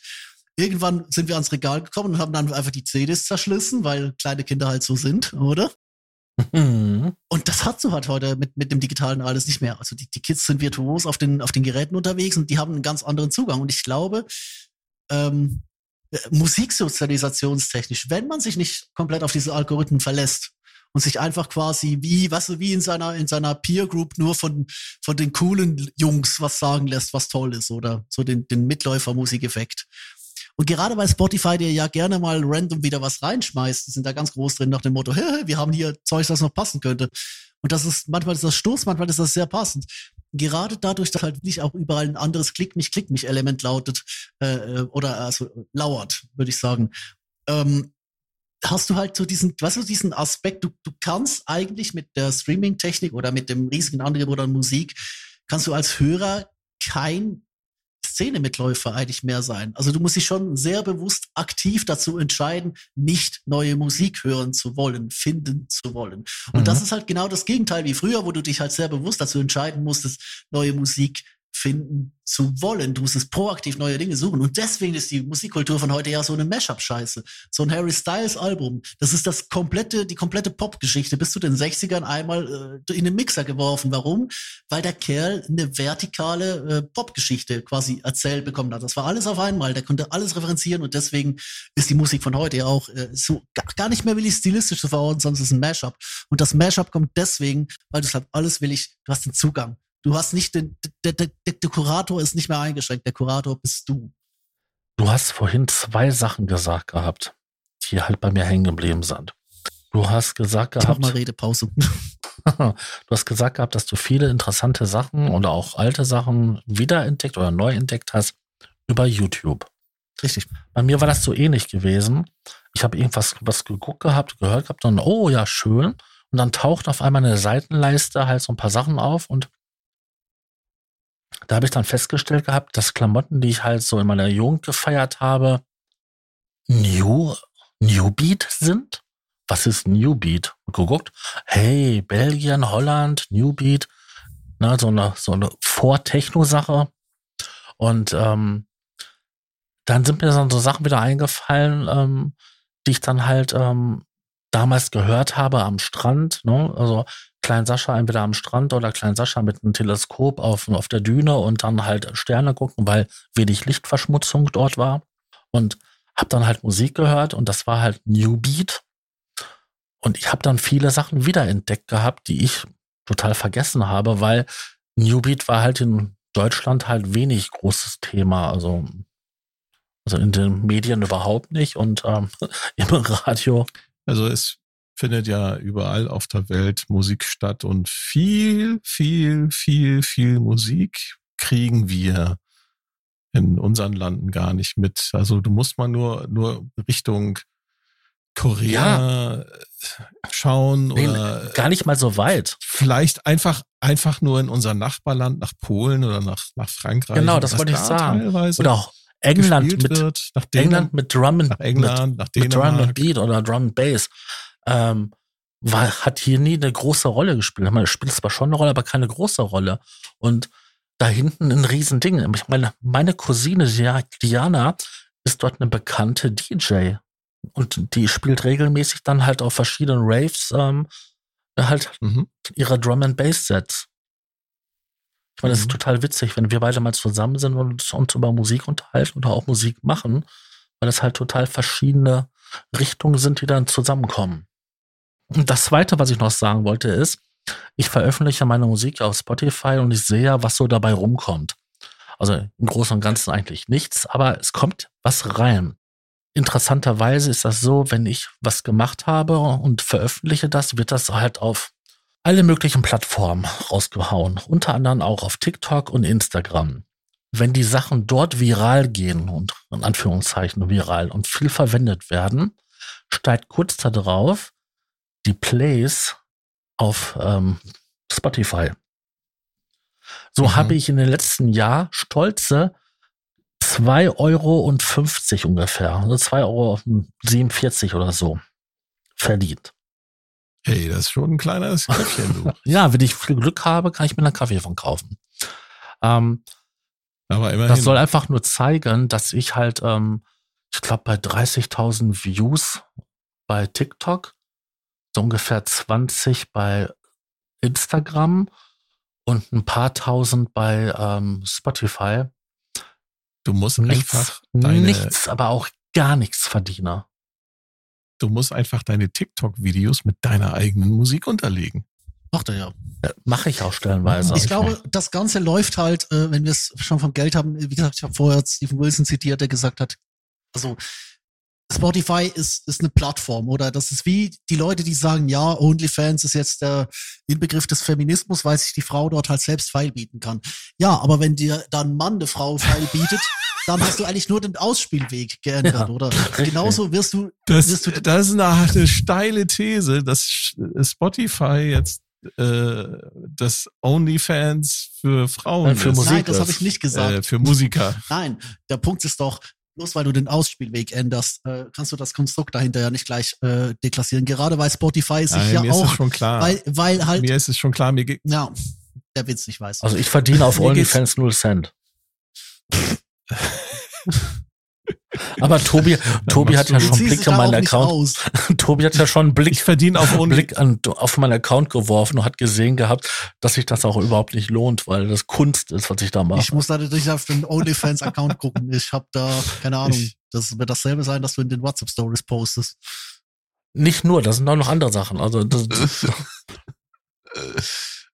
Nee, was ich halt sagen, was ich halt sagen wollte, ist, du, du kriegst mit diesem, oh, jetzt kann, jetzt kann jeder Musik veröffentlichen, ähm, und äh, alles jetzt jetzt frei und und äh, quasi so Ja, Liberta, die Liberta. totale und- Demokratisierung genau, die totale und bla bla bla. Und es tut aber auch weh, weil du kriegst halt nix. Nee, der Punkt ist, keine der Punkt, Wertigkeit nee, mehr. der Punkt ist halt dahinter ist, dahinter ist immer noch die fucking Industrie oder ist Ja. jetzt nur, ob du jetzt eine, eine, eine, eine Frau auf X-Hamster oder auf OnlyFans File bietest, das ist nur denjenigen, den es schon komplett in der Birne abgelöscht hat, irgendwie ein Unterschied wird, weil der Rest halt genau weiß, okay, dahinter kann potenziell immer noch die gleiche Maschinerie stecken. Das ist dasselbe beim digitalen Ausspielweg. Das heißt, wenn du das Business nicht komplett umkrempelst, und ich meine jetzt solche Dinge wie Stürzer, der direkt auf Bandcamp geht, das ist ja letztes Mal sehr gut erklärt in Folge 64, wo er gesagt hat, okay, bin ich aber auch der, also das Bandcamp will ich nur noch der Ausspielweg und ich bin halt quasi mein eigener Vertrieb via Bandcamp. Wenn du das so machst bei Spotify, natürlich, dann äh, hast du das ganze System dazwischen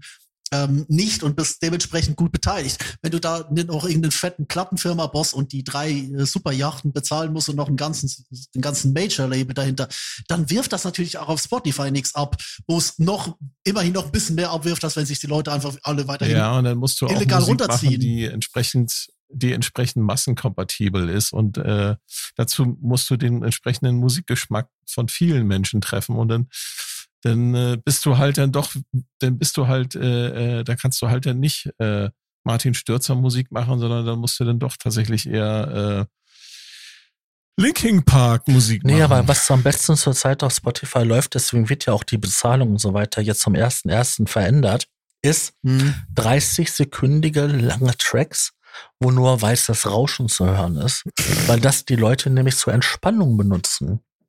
Und weil das 30 Sekunden ist, das muss mindestens 30 Sekunden sein, damit es vergütet werden kann, und das dann Repeat läuft, haben die unwahrscheinliche Wiedergaben und dann pro Wiedergabe 3 Cent. Das läppert sich. Kleinvieh macht Mist. Spotify hat ausgerechnet, dass die damit ungefähr 40 Millionen Umsatz machen. Ja, also Wolfpack hat sich eine Tour finanziert, indem sie ein Sleepify-Album gemacht haben, wo sie einfach, wo nix drauf war, haben sie den Leuten gesagt, hier, lass das nachts laufen, da passiert nichts, ist, äh, keine Ahnung, eine Stunde lang Stille. Und äh, von den Einnahmen sind sie auf Tour gegangen. Das hat, Alter, das, das, ist Kunst. das hat bestens funktioniert. Und der Punkt ist halt, ich, in diesem ich muss erinnern, ich muss, ich muss, ich muss erinnern an, an äh, FM 84. Weißt du, das ist der Punkt. Was ist dir wichtiger? Ist es dir wichtiger, anständig entlohnt zu werden, aufs Risiko, dass du es gar nicht wirst? Oder ist dir die Exposure wichtig? Weil FM 84 das ist ein gutes, gutes Beispiel. Da 2000, da sind wir als Künstler wieder gefragt. der hat 2016 hat der ein Album gemacht. Atlas heißt es. Das ist so ein Synthwave-Album. Ähm, bekannt dafür unter anderem, dass auf äh, Gearslats die Leute gesagt haben, das ist der neue Goldstandard in Sachen äh, Retro-Produktion.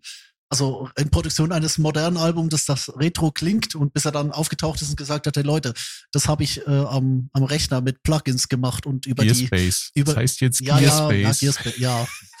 Damals hieß es noch anders. Anyway, wie gesagt, die Leute haben gesagt, gesagt, ja, toll, Studio, Vintage, alles. Und der Typ so, nee, Leute, das ist, äh, das ist UH Zebra und, und Diva und Ableton und ich habe das abgemischt über meine iMac-Boxen. Ähm, sorry.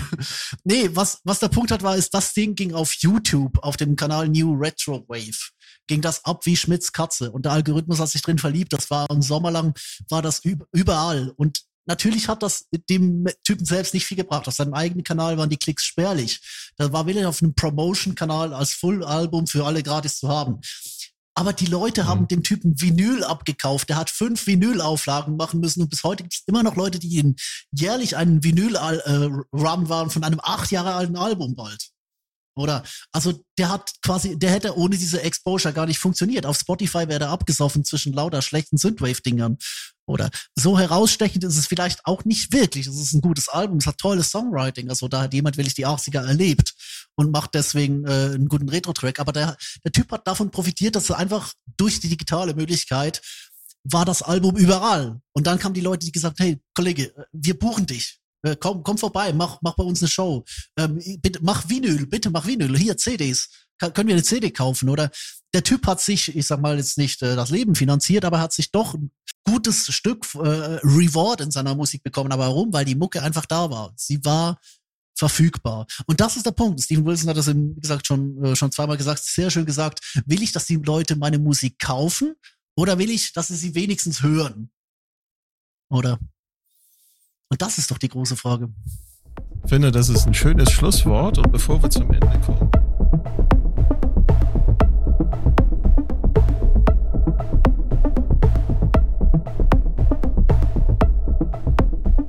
Ja, ich nochmal. Da war noch ein bisschen was, aber wie erwähnt, nicht alles gehört ins Internet. Gut, vielleicht gehören Teile davon dann in die Outtake-Folge, mit der wir vermutlich eine Sommerpause überbrücken werden. Mal sehen. Ich wünsche euch jetzt einen wunderschönen Tag, morgen, Mittag, Abend, Nacht, wann immer ihr das hier hört. Schaltet auch die nächsten zweimal wieder ein, wenn wir die ersten beiden Gäste dieses Podcast-Jahres begrüßen werden und vielleicht auch danach, zum Beispiel bei der zweiten Runde unseres großen Was brauche ich eigentlich? Einsteiger-Specials oder zu Dingen, über die mir die Kollegen noch verboten haben zu sprechen. Bis dahin, macht's gut und tschüss.